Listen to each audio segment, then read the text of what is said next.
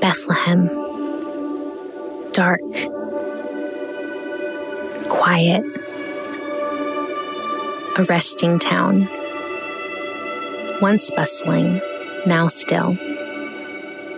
An innkeeper's stable, once calm, now astir. The tender cry of a newborn has pierced through the hush. Around a makeshift cradle, a small audience of witnesses gaze upon the baby boy with awe and wonder. This humble infant is the fulfillment of a centuries old promise. The longed for Savior is here. Emmanuel is indeed among them.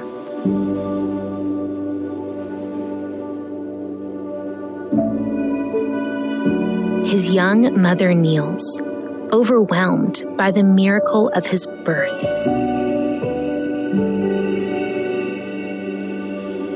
Mere months ago, this child was a prophecy, and now here he lies before her, a reality. For centuries of silence, heaven and nature waited on a promise. This very night, a prophetic chorus resounds as hope is fulfilled in the lowly city of Bethlehem, born of a virgin from the tribe of Judah and the lineage of David, emerges the promised king. Swaddled in that manger lies Jesus, the fulfillment of all David was and yet could not be.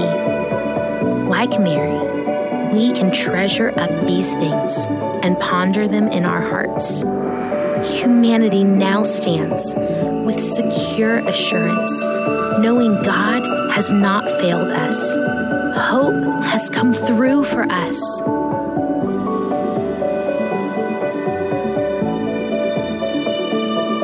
With the same eyes of awe and wonder, co witnesses to all that God has done, may our hearts kneel at his manger let us look not to gifts of things, but let us turn our attention to the one who is the gift himself, Jesus. Just as the light of his birth broke through the darkness of humanity's waiting, his light daily breaks through the boundless darkness of this weary world. Jesus is the one and only light of the world.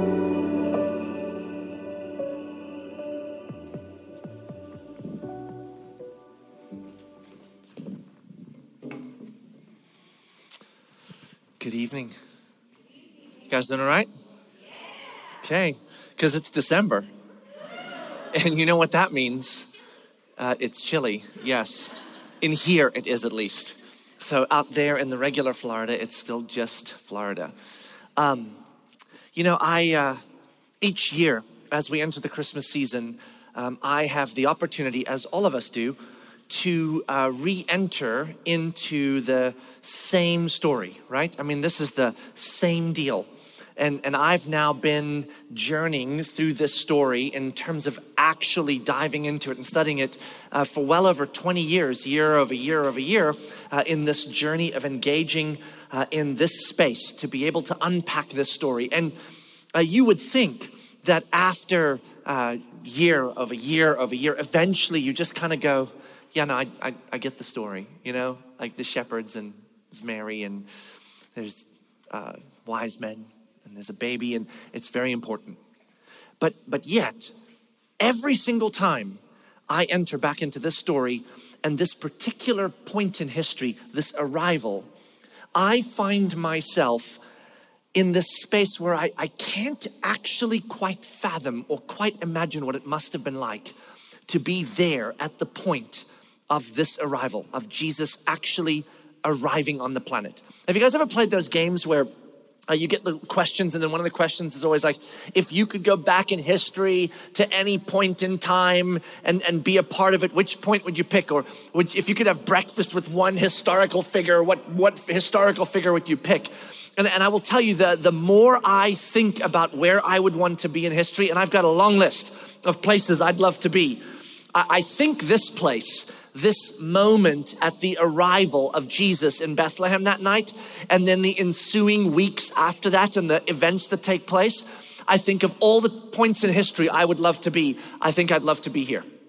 Because I cannot fathom what it must have been like for these folks to encounter Jesus at this point of arrival.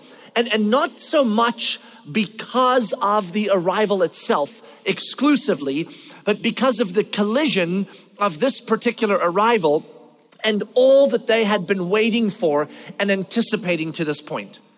You probably know that the people of Israel um, had been waiting for a very long time for a Messiah. The, the reason they'd been waiting for a Messiah is because their lives were very much like our lives. They lived on this planet, and on this planet, they experienced many of the same things we tend to experience.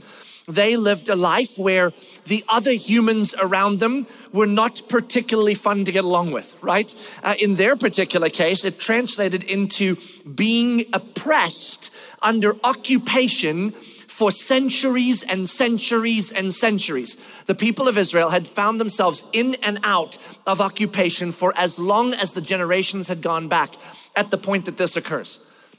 They also, like us, under this space of occupation also experienced the realities of the day to day of planet Earth. Their bodies aged like our bodies do. They got sick like we get sick. They faced the sufferings and strugglings of the realities of lack of resources like we face the struggles of lack of resources. They were uncertain like we are uncertain about what the next day would hold. And so they lived in this world where, like us, they looked around and they're like, we were constantly struggling with the other humans. We get sick and we struggle and we suffer. We're uncertain. We don't know what tomorrow holds. And we're constantly living in this flux of where it's all going to go. And in the Old Testament, in regularity, God would speak to his people and say, one day, one is coming who will set all of that right who will shift all of that from this experience of occupied, uncertain, struggling, getting sick, suffering, not sure of resources, constantly fighting for the next day to, to happen, surviving in some ways. And he will set all of that right, and you will no longer have any of those things happen. You will be a nation in a kingdom that he sets up, and under that king and with that kingdom, all things will be right. You will be free. You will be certain. You will not struggle or suffer. Uh, you will not wonder about what tomorrow holds. You will be safe. I mean, wouldn't you want that? I was a bit confused this morning too when that happened because I'm like, wouldn't you want that? And it was like, hmm, hmm. I was kind of like, are, are we all like doing that well? And we're like, sure. Well, I mean, I, I got it. I'm not uncertain about anything. I, I don't ever get sick. I don't think I'm growing old. I like the other humans. They're wonderful every day, all the time. And I don't really, no, I mean, like, I would want that. And then at the point of this encounter, you have to remember that the people that show up in this particular moment in history, when they showed up at the birth of Jesus, they weren't showing up there wondering if he might be the child, if he might be the savior. They weren't kind of going, I feel like this might be the one. They knew he was. Why did they know he was? Because they were guessing at it? Because they had a feeling and intuition? No, because they had supernatural encounters with another world that came and told them. Think about Mary, right? I mean, Mary had encountered Gabriel, an angel who showed up in her town, and this is what he told her Hey, Mary, you are going to have a child begin to grow in your womb, and it shouldn't be possible. So I'm just saying that's kind of a big deal, right? And then he didn't just say, It's going to be a child. I'm not going to tell you who it is. You're going to have to guess. No, he said to her, This child that is being conceived in your womb is the one, the, the promised Messiah. So, did Mary know who it was she was birthing? That would be a yes. It's not a trick question, I promise you. It's just a straight up yes. And when the shepherds went down into Bethlehem to go and meet the child, was it because uh, on every Friday morning they kind of made a trip to Bethlehem in case the child was born that week? Did they like sit around like, hey guys, it's Friday. We should roll into Bethlehem. Who knows? We might find a child and it might be the Messiah. No, what happened? They were sitting in their fields and angels in mass showed up and said, Go into Bethlehem. The Messiah is there and you need to go meet him. When they showed up, they knew exactly who they were encountering. The wise men that came and met Jesus, they knew exactly who they were encountering. Simeon, when he was holding the baby just a little while after the birth and he was blessing this baby, remember that God spoke to him and said, This child you're holding is the one I told you you would hold before you die, the Messiah. See, every single person that encountered Jesus during this time, they encountered a baby that they knew was the Messiah because they had been told in some supernatural fashion. And they had been waiting for this Messiah to fulfill the promises that the scriptures had said would be fulfilled through this Messiah. So when we say Jesus embodied hope or Jesus fulfilled hope for these people, does it make sense that he was the embodiment of hope or the fulfiller of hope? Well, yeah, because what does it mean that someone fulfills hope? Listen to this. This is the dictionary definition of hope the feeling that what is wanted can be had. The de- dictionary definition of hope is the feeling that what is wanted can be had. So, what happens when what you've wanted, what you've longed for, is suddenly realized? That's not hope any longer. That is the fulfillment of hope. That is the embodiment of hope. Jesus was the one that said, as he showed up, everything you've felt that you wanted that you would have, you now have. Because I'm here. That's a big deal. And then, as Jesus grew into adulthood, the people that encountered Jesus on this planet, they had the same experience this tangible experience of Jesus showing up and fulfilling their hope. So they had hope, they had a feeling that what they wanted would be realized, and then Jesus showed up and he realized it. Do you understand what I'm saying? So when they said, when if you'd encounter them, is Jesus your hope? They would have said, Yes, because they had an experience of that. When Jesus showed up in towns, we read in the Gospels that he would show up and when he would teach, he would teach with such profound authority, such incredible wisdom. He would teach such newness that the people in regularity throughout the Gospels would say, who is this man that he teaches with absolute authority, with profound wisdom, beyond anything we've ever heard from anybody else? So, their encounters with Jesus is that he was bringing to them realities, expressions of the kingdom of God in a way they could never have fathomed before. Almost as though he knew of this kingdom personally. And he didn't just teach with authority, he also expressed his power in meeting the felt needs of the people. He would heal people of their ailments. He would feed them when they were hungry. He would meet their needs when they had needs. In fact, very often in the Gospels, it said he would go into a town and he would heal many. So many people would experience uh, the, the relief from their physical ailments, from their diseases and struggles. And so, if you were walking around during Jesus' time and you encountered people of that time who had encountered Jesus, I think it would not have been strange for you to hear them say, Jesus is my hope. Jesus is the light of the world. He brings light to me. Jesus fulfills the promises we've been longing for and hoping for because he freed them from their circumstances that they struggled in, and he was the one rising who they knew would set them free from oppression. Now, their belief was oppression from Rome, and their experience was from the circumstances of their day, but boy, that is an embodiment of hope. And so I think often about that. these incredible encounters that Jesus had with people, healing them and changing them. And when we say Jesus is the hope of the world, it makes sense.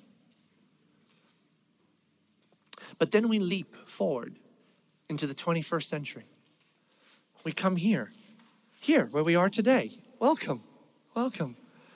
And Jesus is still the hope of the world, right? He's still the light of the world, right? I agree. But if I'm honest, if I'm honest, when I come here to the 21st century, I feel a bit like sometimes when I try to connect to the reality that Jesus is the hope of the world, like they connected to it, I struggle. Because I feel like my experience of Jesus being the hope of the world is more like the people in, experienced him before his arrival than like the people experienced him at his arrival or after. What do I mean? Before his arrival, did people believe the Messiah was coming? Yes. And did they have great hope in him? Yes. Would they have said he is our hope? Yes. But a what hope? A future hope. When he comes, he will set us free. And I feel like for me, for us, very often when we talk about Jesus being our hope, we talk about that in light of our future. So, what we say is, I'm living right here, right now, on this planet in these circumstances. And because I know Jesus, I have eternal life and I have a promise of a kingdom that will come. That when that kingdom is set up and I experience it, I will no longer struggle with disease. I will no longer be uncertain. I will no longer be under oppression. I will no longer uh, be in places uh, where suffering occurs. I will have all those things I want. But in the meantime, while I wait for this eternal life. I'm right here on planet Earth, stuck in the middle of these circumstances, uncertain, oppressed, struggling, and suffering. And so, as much as I would love to say, oh man, my experience is like the people that encountered his arrival and like the people of his adulthood, where I just look and I go, today, right here in the immediacy, he is my hope. I'm not sure how to attach to that. And this is what begins to stir in my wonderings in my mind. And so I explored is there an answer? To the question how is Jesus not just my hope for my future so that I can endure my present, but is he in fact my hope for my present right here and my future? Can I say with authenticity Jesus is my hope now, here, right here, not just in the future as I look ahead. And it turns out that the answer in Scripture for how I, here in the 21st century, encounter Jesus as my hope, not just for my future, but in my present, is in the same encounters that he had while he was an adult on this planet. It's just that the first glance of those encounters are often in the space of circumstance. And so we tend to pay attention to the circumstance because they are what feel most miraculous. Someone couldn't walk, now they can walk. Someone couldn't see, now they can see. Someone was hungry, now they're not. Wow! But what we discover in scripture is that in those encounters, something else was occurring. And by the time the authors of the New Testament write, they are not writing about the circumstantial change that Jesus effected on a human life. They are writing about something far bigger and far deeper and far more profound in those encounters that when we look at those encounters, we see it. And it is in that space where Jesus was doing something bigger than just changing someone's circumstance that we begin to go, oh, he does that here now too. And that's where he is my hope. The clues begin as early as Jesus meeting his first disciples. So when he met the disciples, he showed up, and these guys uh, were uh, involved in ordinary jobs, right? I mean, they were doing like regular stuff like us humans do. Uh, they needed to provide for their families, and back in that day, you didn't just get a job so you can have money so you can go to the grocery store. Sometimes you had to kill your food, right? So you either had to make some money to buy what somebody else killed, or you had to go kill it yourself. So you had to fish, you had to hunt, you had to go, you had to go find food. So a lot of these guys uh, were carpenters or tax collectors or people like that, but many of them were actually people that were involved in the collection of food. And many of the disciples, particularly, collected what? Fish. That's right, they were fishermen. And when Jesus first encountered them, do you remember what he would often say to those guys that were fishermen? He'd get to them and he would say, Hey guys, I am up to some pretty crazy cool things. I'm going to go do some stuff, and I want you to come and follow me. I want you to abandon the job that provides for your well being, and I want you to come with me because I am going to take you who are currently fishermen, and I'm going to make you fishers of men. Now, whenever we hear that stuff, I think we figure that the disciples just immediately understood everything Jesus said, you know? Because, because we do. Because when we read it, we're like, oh, yeah, I know what that means evangelism, it's beautiful. those guys had no context. Can you imagine, like Peter and John, like, you have any idea what he means? I don't know, dude. I mean, men, whatever. But it seems pretty cool. Uh, he is, seems really wise. We should go with him. Like, I don't think they had any idea what it meant that they would be fishers of men. But by the time we encounter the disciples later on, after the death and resurrection of Jesus, everything about them is other than when we found them when they first started following Jesus. When they first following, started following Jesus, they were regular fishermen. And by the time Jesus dies and resurrects, they are fishers of men. Everything about them is different. See, what we begin to discover about Jesus is that when people encountered him, he didn't just change things around them, circumstances, or things externally of them, uh, ailments. More often than not, in fact, always in his encounters, the thing that was most profound is what he changed inside of them. He moved them from being one thing to being an utterly other thing. He changed their identity. Do you guys remember when Jesus encountered the woman at the well? You know, he shows up and there's this woman. She's already an outcast as far as the people of God go because she's a Samaritan.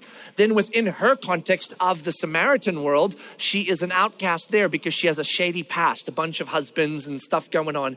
So she is at the bottom of the pole positionally as far as her position in society, she is down here someone. And her identity is I am a Samaritan woman who's had five husbands, a broken and scary identity. She shows up at this well alone because she doesn't want to be around people. And there is the person that in their society sits on the other end of that spectrum a rabbi. I mean, righteousness personified, wisdom embodied, everything you want to be. And then broken woman, five husbands, Samaritan. And they start a conversation, and it's awkward. And quickly, the Samaritan woman realizes that this rabbi knows stuff about her. And that's kind of a scary place. But then, as the conversation continues, what does Jesus do? He starts talking to her about what it would be like to drink water that is his water, and that when you get to know me, something that comes into you changes everything and you change. And by the time the conversation's over, do you remember? The woman goes back to her town, tells everyone about Jesus, and they all come and meet him. See, in a single encounter with Jesus, that woman forgot who she knew she was when she showed up at the well and began to understand and experience who she was through the eyes of the one who was called Jesus. When Jesus encountered the woman caught in adultery, when she showed up, do you remember what he did? What were they going to do to her? Stone her. They were going to kill her. Did he stop the stoning? Well, he, he did eventually, right? Did they stone her? Did she die? Nope. Was she saved? Did he save her life? Yes. Is that awesome? Yes. Is that a good thing? Yes. Do we, do we, are we glad? Do you think she's glad that her life was saved? Yes, not a trick question. Yes, it's awesome. She saved her life. Would that have been enough? Like, well, you, you okay? I think so. Good. Well, they're not throwing anything, so off you go now. But what does he do? He gets down and he asks her a very strange question Woman, you know who you are, you know what you've done. Is there anyone around here that is holding you to that position, that personhood? Is anyone condemning you? And what does she say? I, I, I don't think so.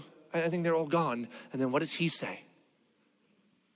Neither do I. The person you know you are, that adulterous woman caught, brought here for justice, that is not the woman I see in front of me. I am making you new. And then what does he say to her? Now go and live other. Live differently. Sin no more. Go be free. You remember the paralytic guy that, that's lowered down from the roof? This is one of my favorite stories. Uh, when I die, I got questions about this story. I'm going to straight to Jesus. I'm going to be like, okay, got, got some questions. I'm going to go to the paralytic and I got some questions for him as well. He's not paralytic anymore, but I got some questions. So when he came down, do you remember what happened? Why did they lower him down from the roof? What did he want? To walk. Okay. I promise you, I'm not trying to trick you guys. Okay. He came because he can't walk and he wanted to walk. And when he's lowered down and Jesus sees him, do you remember what Jesus said to him? Your sins are forgiven. Okay? So what does he do? This man comes down in that cultural context. If you couldn't walk, especially if you were born that way, the question was always, what did you do wrong? Right? So he has an identity and his identity is, I am broken in some way. And when he shows up with Jesus, Jesus says, I see you. Your sins are taken care of. Who you were coming down into this room, you are no longer. And then here's what fascinates me. Does Jesus then say, walk? No, he doesn't. Do you remember what happens? That's where the conversation kind of ends. And then the Pharisees are like, Who is he to forgive sins? This is ridiculous. This guy's crazy. And Jesus hears or perceives it. And what does he say? That's when he says, Guys, do you think it's harder to forgive sins or make a guy walk? They can't walk. And then he goes, You know what? Here, watch this. You, you can walk now. See, my question for Jesus is if the Pharisees weren't there, would you have had the guy walk? Or was it enough that you just said, Your sins are forgiven? I want to ask the guy, once he said, You're free, your sins are forgiven, did you even care whether you would walk or not? Because I suspect the guy's going to say, I kind of forgot I couldn't walk. It was kind of a surprise when he was like, You get up. But the reason Jesus told him to walk was not because he needed to walk, but because the Pharisees needed to see him walk. See, what Jesus continues to demonstrate is that the most profound reality of Him was not what He gave people in their circumstances, in their suffering, in their oppression. It is what He changed in people that made them utterly new. And in that change, something extraordinary happens. We'll get to that in a second. Do you guys remember Zacchaeus? Zacchaeus needed nothing from Jesus as far as this world is concerned, right? He was wealthy, he was well positioned, he was not sick.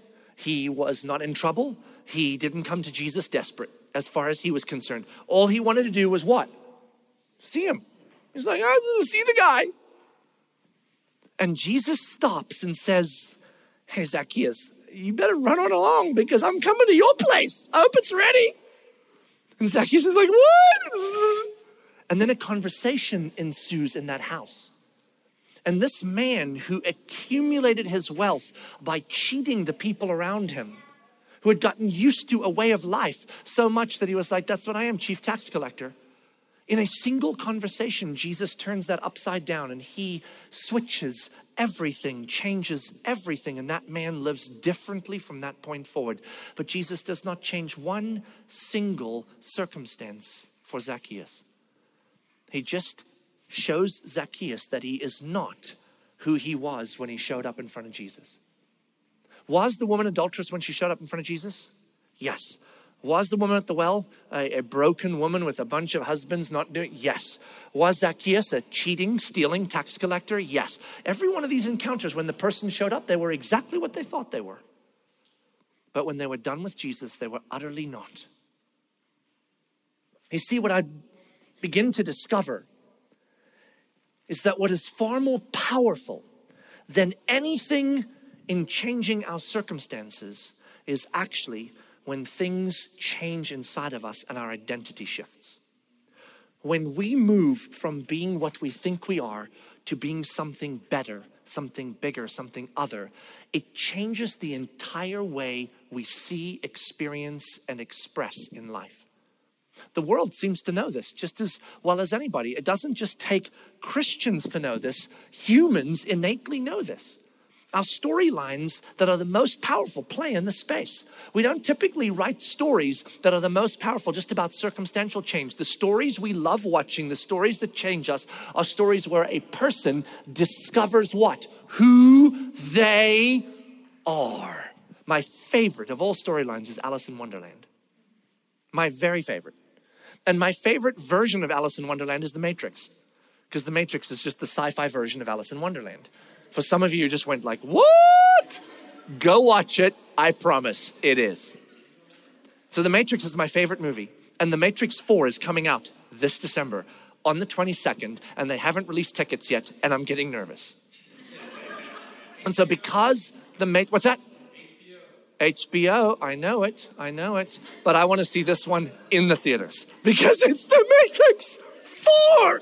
Um, so I want to go see that. And so I have been on a journey reacquainting uh, myself with the Matrix movies. And I watched the first Matrix movie this week, uh, acquainting my uh, young adult daughters to this movie because I'm like, Have you guys seen the Matrix? And they were like, No. And I'm like, You cannot be a Vanderant and live in this house and not have seen the Matrix. That is inappropriate in every way. And so we watched the Matrix this week. And it was just as good as the other 497 times I've watched that movie because the gospel themes in that thing are incredible. That's why I love the movie. Now, watch.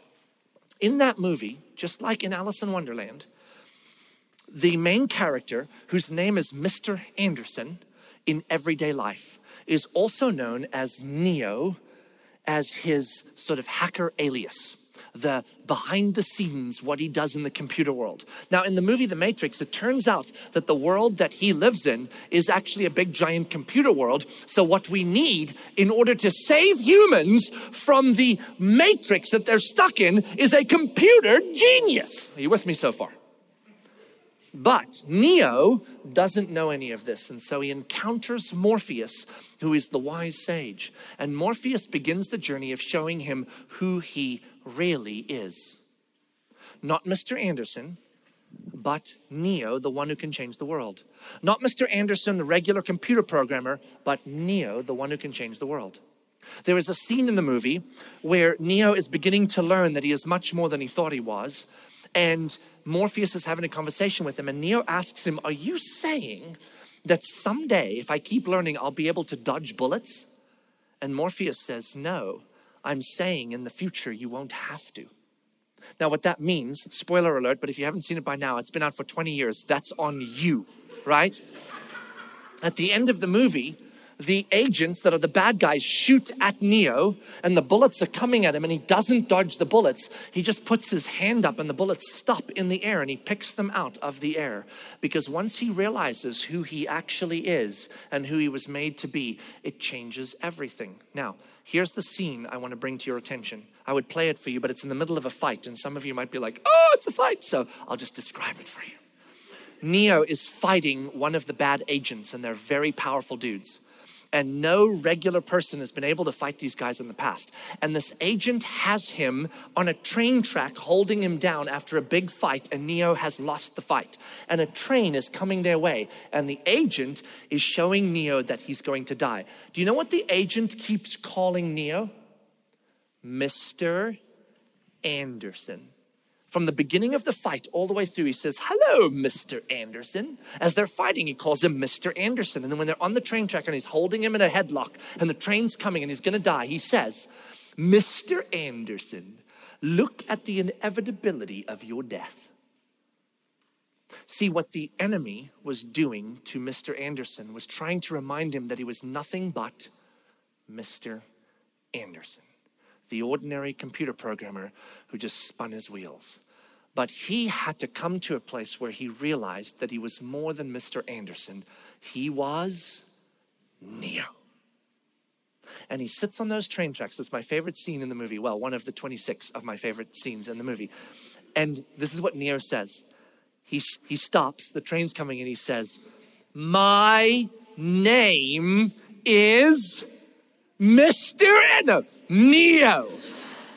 And then he launches up and he throws the agent off his shoulders, and the agent dies in the train, and he makes it. Spoiler alert again. You see, the world knows that the most powerful thing that could happen to us as humans is when we begin the journey of changing from who we think we are to who we could be. The trouble is, we are what we think we are. We cannot change ourselves, but when we encounter Jesus, what does he do? He changes us. I have a complicated family. I have eight kids, so there it is. That's complicated enough. Except that in addition to having eight kids, four of my kids entered our family through birth, and four of my kids entered our family through adoption. My wife entered through marriage, and I entered through marriage. So we have three different entry points into our family.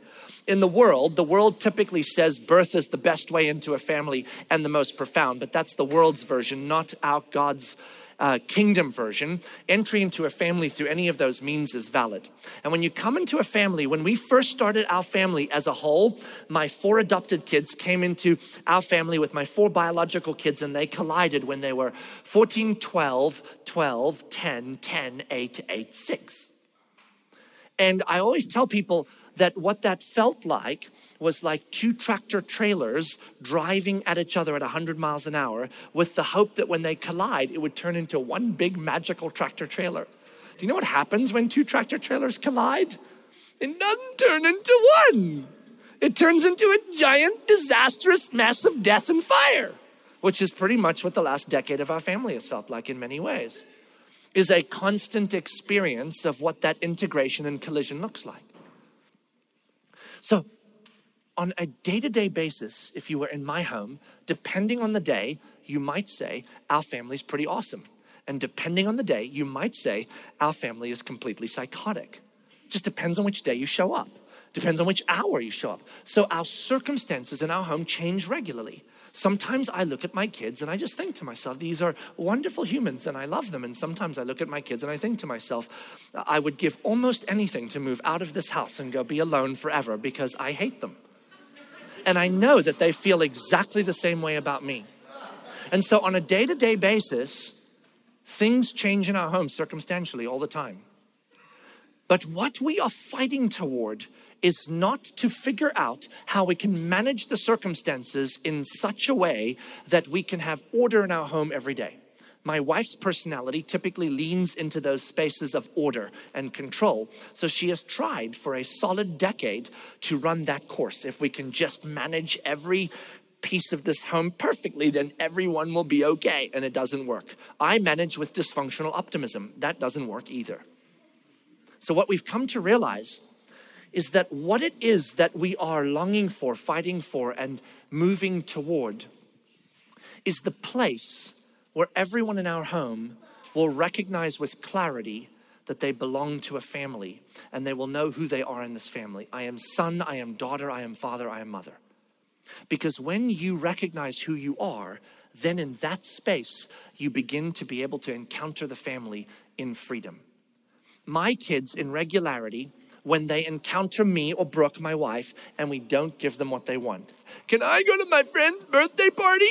Not this weekend. We're too busy. This is what I get all the time. Oh my goodness. You never let us do anything. You never give us what you want. Can I have 20 bucks? Not right now. You never give us. You know what I want to do every time I encounter my kids that kind of like on that space? I want to print out the budget for them. It's like hundreds of pages. I want to show them. If I didn't have you, I could have seven Ferraris. You have any idea how much we invest in you? I want to pull the carpool schedule out and I want to show them. There's this thing called a life. I used to have it. And then you all came along and I have given my life away so that you have a life. So when you say, oh, you never give me anything, that's ridiculous. See, all of those encounters are because we forget what it is like to belong to a people that care about us and are good to us.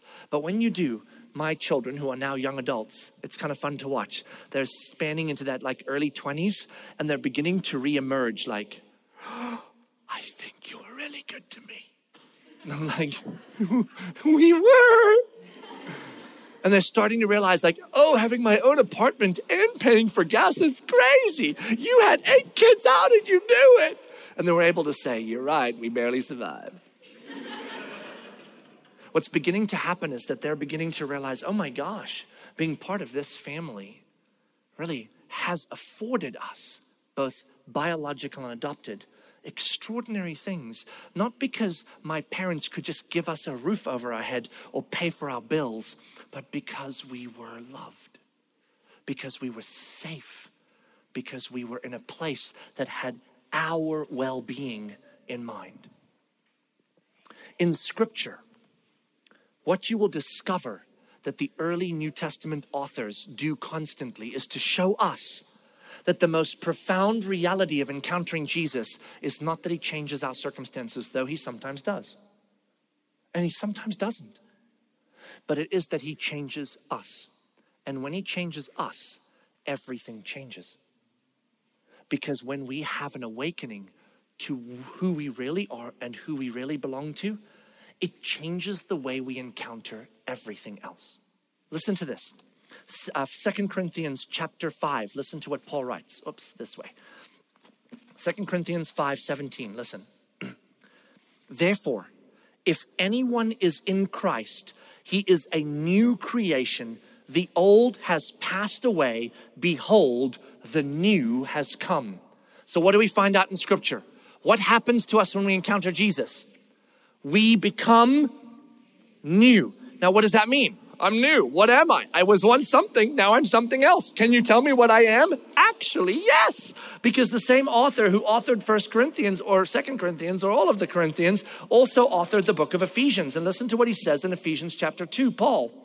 So then, you are no longer strangers and aliens, but you are fellow citizens with the saints and members of the household of God built on the foundation of the apostles and prophets, Christ Jesus himself being the cornerstone, in whom the whole structure, being joined together, grows into a holy temple in the Lord. You and I are now part of a story where we are a holy thing. We are a holy thing, being built into a holy thing. Whatever you once were, you are now this. Peter puts it a different way when he writes in uh, his letter, First Peter chapter 2. Listen to this, verse 9. But you are a chosen race, a royal priesthood, a holy nation, a people for his own possession that you may proclaim the excellencies of him who called you out of darkness into his marvelous light. Once you were not a people, but now you are God's people. Once you had not received mercy, but now you have received mercy. See, what we begin to find out in scripture is that we are told, we are shown through the encounters we have with Jesus and his word that the world we live in is a world that we no longer belong to. And because we no longer belong to it, we realize that the things of this world that once were the things we hoped God would give us so we would be okay are not the things that make us okay anymore. In fact, we come to realize that the difficult things of this, this world are not to be endured only until we have our future, but they are in fact things that are being utilized by this God we love, this Father we now have, not only to simply be, but to shape us into a greater likeness of who He is. So here's what He does He first changes us and shows us that the world we live in is temporal. We no longer belong to it. And so therefore we can now live transcendent of it. And when we do encounter the things in it, they will be used to make us more like the one we already are like. Because our true freedom is going to come when we are most like Jesus. And so our well being is most realized when we are most like Jesus. You see, when we come to understand who we are, listen carefully now. It is not that we don't live in the circumstances of the world anymore, it's that we don't live under them. We once lived under them. They did things to us, and we couldn't figure out how to undo those things. But now we're told one, they are temporal, and two, what they will do is produce beautiful things. Listen, listen to this Romans chapter 5, listen to what it says. Same author, Paul again. And he says this about the world we now live in and the world we're part of. Romans 5 1. Therefore, since we have been justified by faith, we have peace with God through our Lord Jesus Christ. Through him, we have also obtained access by faith into this grace in which we stand, and we rejoice in the hope of the glory of God. So, is that what? That's our future. Is our future secure? Yes. Now, listen to this. Not only that, but we rejoice in our sufferings, our circumstances, knowing that suffering produces endurance, and endurance produces character, and character produces hope, and hope does not put us to shame because God's love has been poured into our hearts through the Holy Spirit who has given, who He has given to us. So, what He's saying is, folks, listen where you once thought your greatest tangible experience of Jesus being your hope was that he would change your circumstances because you looked back at the people that encountered him as an adult and he did it for them and you thought, boy, wouldn't that be cool? That's not actually your greatest incredible thing. Your greatest incredible thing is that he's changed you. And because you are changed, this world is no longer something that you experience the same way you now understand things about this world, experience things about this world, and walk through things in this world differently because you are different. And that's where we encounter what it means that Jesus is our hope. It's not that he gives us hope only, he does, but it's that he is our hope. Why? Because what gives us hope every day is not that things will change but that we now know who we are in Him, and therefore everything has changed. And I don't live in that in some future reality, I live in that when? Right now, as I walk out of these doors, I don't know what I'm going to encounter. But I know that whatever it is, because of who I am, I will encounter it differently than I would have if I was still the old Renault without Jesus.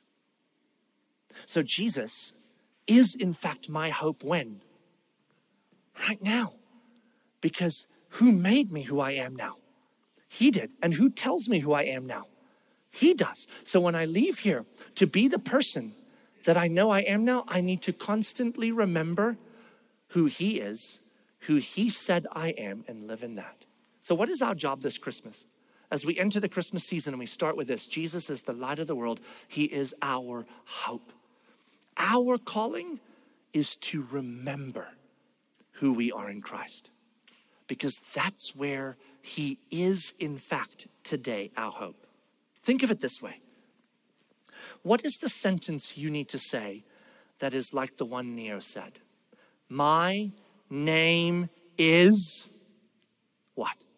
Is it my name is child of God? My name is holy priesthood. My name is royal nation. My name is temple of God. My name is person of God. My name is child of God. Pick it, there's a whole list.